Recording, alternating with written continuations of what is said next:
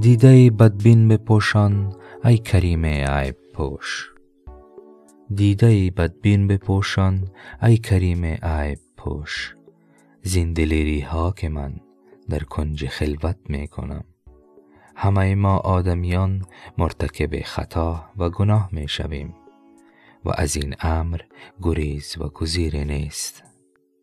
هیچ کس کامل نیست و بنابراین اگر کسی چنین ادعای کند و خود را یکسر پاک بداند کذابی است که درجه بالای از نادانی را نیز داراست.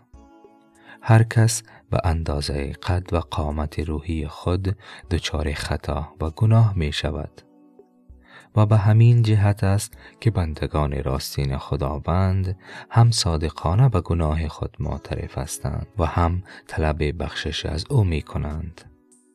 حافظ با سراحت و شجاعت به گناهکار بودن خود اذعان دارد. اما از خداوند می خواهد که عیب و گناه او را بپوشاند و ببخشاید. و السلام